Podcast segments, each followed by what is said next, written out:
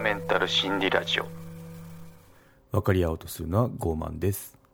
はい今回は全然価値観の違う人との付き合い方人のせいにする人変について話をしようと思います。そうですね。まあ全然価値観の合わない人いると思うんですけど、まあ、その人とも触れ合わなきゃいけないのがこの人間社会。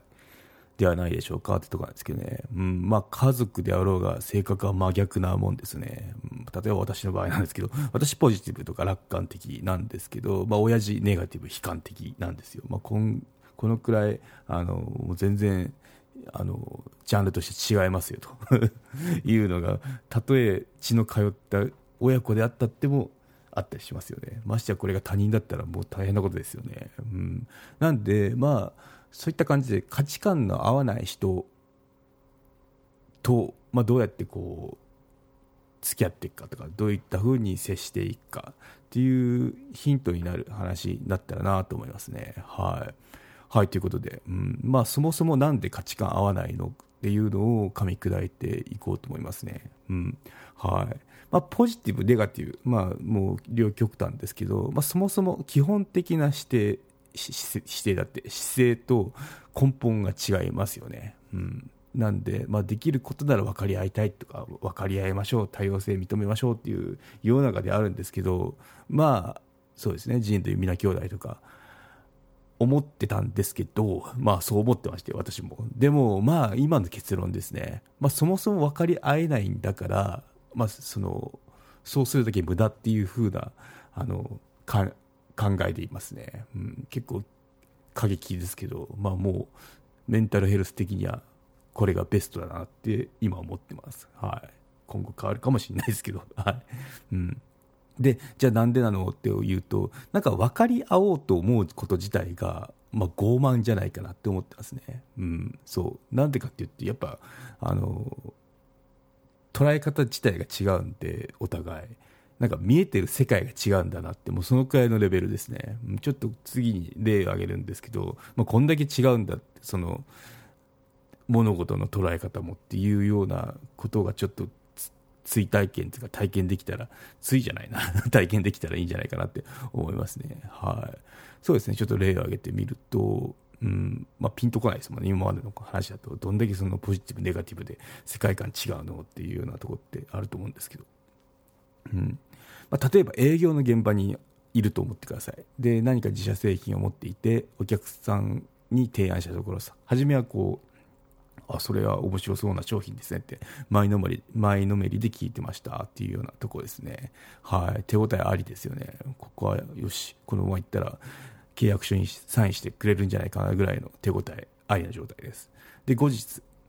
でも最後の最後もう今からクロージングその契約書にサインするって時に買ってはくれませんでした。すいませんここは遠慮しておきますっていうような感じでお断りを受けました。でこの時にあのやっぱポイントをちょっとここは言っとかなきゃいけないんですけど明確な理由っていうのは聞かされてない状態です。ただ断られたっていうような状況にいますと、うん。はい、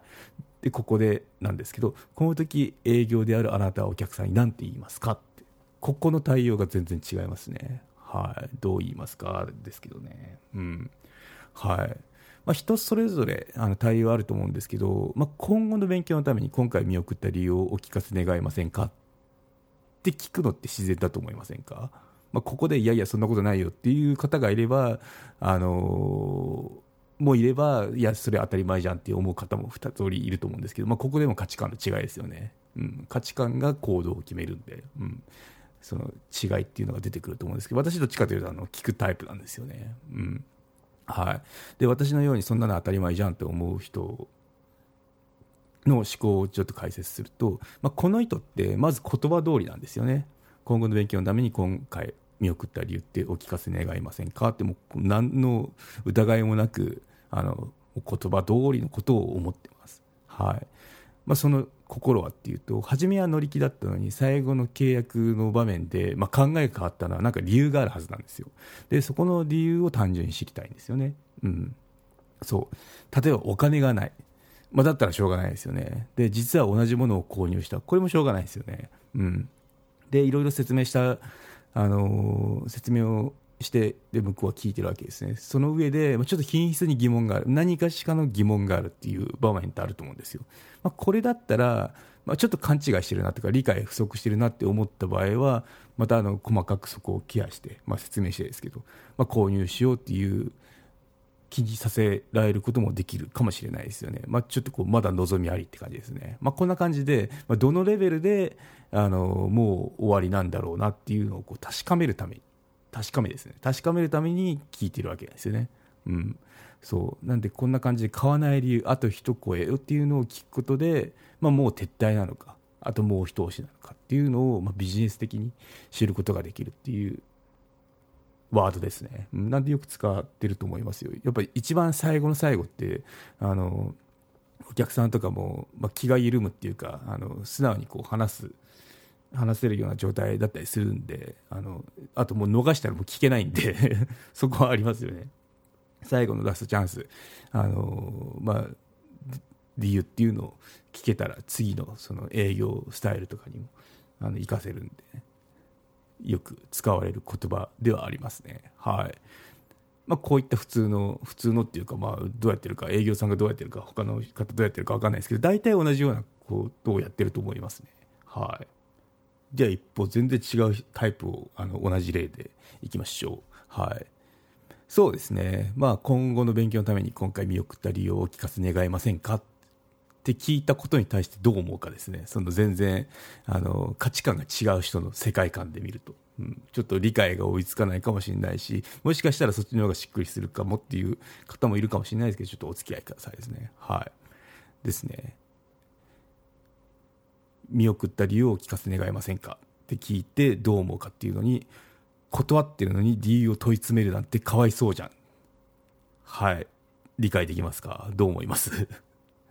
まあ、間違いなく言えるのが2000%この方は営業向きじゃないですね。はい。うん。黙ってそうですか？って会社に帰るタイプですからね。うん。そう。このくらい性質が違うんですよ。はい。なんで、このくらい性質が違うともちろん行動っていうのも変わりますよね。うん。ただ単純に明、まあ、不明瞭な断る理由っていうのを聞いただけです。前者は。でもこの方は他人を問い詰めたと考えてます。はい、もう全然違うんですよね。前者後者で、これほどまでにも、あの、捉え方っていうものが違いますと。で、意見が合うわけはありませんよね。うん。はい。こういう、このくらいはちょっと極端な例かもしれないですけど、このくらいのことって結構他の場面でもいろいろあるんで、ここっていうのを、あの、分かり合おうとすること自体なんか無駄だと思いませんか？分かり合えないですよね。もう全然、あの、捉え方が違うし、ストレートに特に行動してる人にとってはなんでそうなっちゃうのって思いますよね。うん、なんであの見送ったんですか？ちょっと理由を教えてくださいっていうのに対して問い詰めだって思うかただ聞いてるだけでヒアリングだと思うかの差があるんであのどっちかというと後者の方が私はひねくれてるなって思うんですけど、うん、そうこのくらいのやっぱ地雷っていうか捉え方の差っていうのがあるんでここをこう分かってくれって思うこと自体がちょっと困難すぎますよね。うん。はい。で2つ目いきましょう、うん。まあ、ちょっとあのタイトルにもあったんですけど他人のせいにする人っていうことについて話をしとくと、うん。まあ、結構これ多いですよね。で他人のせいにすることって、まあ、自分を守るためには大事だったりするんですよね。なぜかっていうと自分が傷つかないじゃないですか。なんかあのミスったってこれは社会のせいとか これはあいつのせいとかいうふうにその責任転嫁をすると自分っていうのが痛まないんで、まあ、そういったことを、まあ、やる人っていうのも結構多かったりします、まあうん、かなり多いのかな結構どころか。うん。まあ、見聞きしたり嫌だなって思ったりとかいろいろその感情っていうのはあると思うんですけど、まあ、こういったその心理状態が働いてますよってことですね。で私どういう人かっていうと、まあ、自分のポリシーで何か行動するときって、まあ、自己完結を意識してるんですよ。なんで人のせいにするって絶対ないんですよね。うん、そう。なんでで一番嫌いなんですよ。他人のせいにするタイプっていうのは、うん、やっぱ自己完結で自己責任っていうのを徹底してますね、うん。でこうするとどうなるかっていうとあの度が過ぎると適応障害になりますね、うん、やっぱあの生真面目な人っていうのが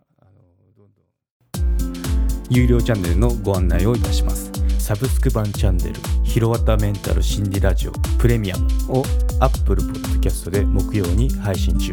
サブスク会員は今までの会員限定エピソード全てを聞くことができます。Windows の方も iTunes から聞くことができます。トライアル期間も設けてございます。ご登録して応援いただけると励みになりますのでどうぞよろしくお願いいたします。